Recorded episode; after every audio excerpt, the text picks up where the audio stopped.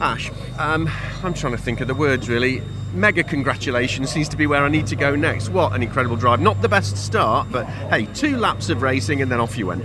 Yeah, I uh, definitely balls that one up, that's for sure. Uh, just got a bit greedy. Um, I think I had it in my head that Colin obviously sat there in a rear-wheel drive car. Track wasn't soaking wet, so their launches can be something special.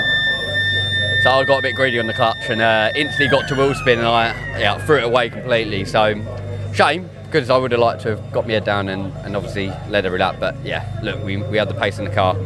It's just about biding our time. Ricky made it a little bit easier with a slide um, down at Old Hairpin, but then getting past Tom, I was just making sure we were 100% right with, with the move and it was going to be on. Yeah, you're a master in those conditions, we all know that, but the car just looked beautifully balanced. Yeah, car was. Um, we, we've chased looking after the tyre and traction and things like that because ultimately that's what we saw we were missing last year and we've for sure achieved that. To, to do it in, a, in drying conditions on a wet where normally you lose the front tyre, we still had something there at the end and it just proves that guys and girls at Napa Racing UK have done a phenomenal job. Seven seconds I think it was at the end, you got Tom Ingram scratching his head.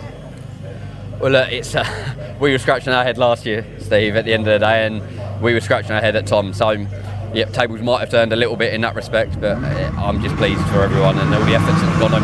Huge congratulations, just finally, lot of Yeah. visitors here today. Yeah, we, we were with them this morning. We did a Q&A and we had a great great Q&A with them. So hopefully we get a few more trophies for them.